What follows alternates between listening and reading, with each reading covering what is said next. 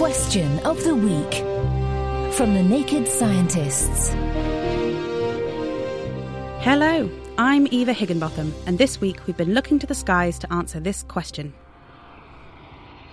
Hello, Naked Scientist team.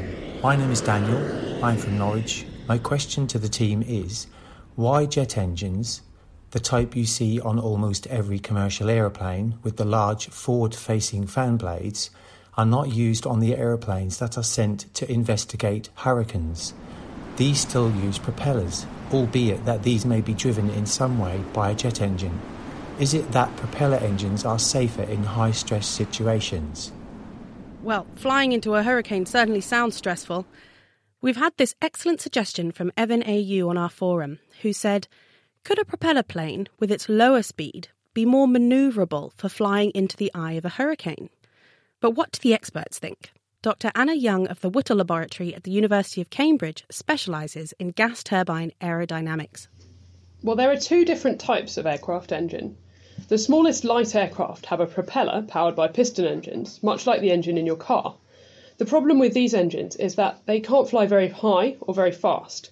So most planes are powered by turbine engines, and these are what we call jet engines. The jet engine then has a couple of different types turboprops, where the turbine engine powers a propeller, and turbofans, where the turbine powers a fan. You'd normally see a turbofan on a large passenger plane and a turboprop on a smaller plane. So both turboprops and turbofans get their power from a turbine. It's just in the case of a turboprop, it powers a propeller in front of the engine, and in the turbofan, it powers a fan inside the engine. So, what about planes used for research into hurricanes? Do they use turboprops or turbofans? A lot of the planes used for hurricane measurements have turboprop engines, so they do have jet engines, they just don't have turbofan engines. The reason turboprops are used on smaller planes is simply that they're more efficient at lower flight speeds.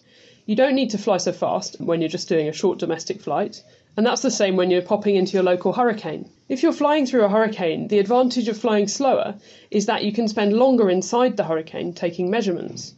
There is also a safety advantage in that flying more slowly is that bit safer when you're being bashed about by the wind. But there's also a second benefit of using a turboprop engine in a really gusty environment like a hurricane. And that is that the propulsion from the propeller is independent of the power created by the turbine engine. This is important because really big gusts or side winds can cause the propeller on a turboprop or the fan in the turbofan to stall. So mainly, hurricane scientists use turboprops because they're better suited for the kind of flight speeds they want. But there is also a potential safety advantage. So, there you have it. No need to get in a spin. Next time, we'll be fetching the answer to this question from Dotty. My question is about dogs. So, if you look at a Great Dane and then you look at a Chihuahua, they are so different. Do we know if a Great Dane meeting a Chihuahua recognizes it as another dog. But what do you think?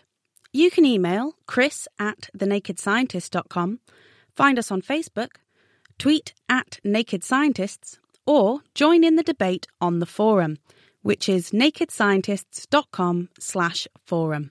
Until next time, it's goodbye from me and the rest of the Naked Scientist team. Goodbye.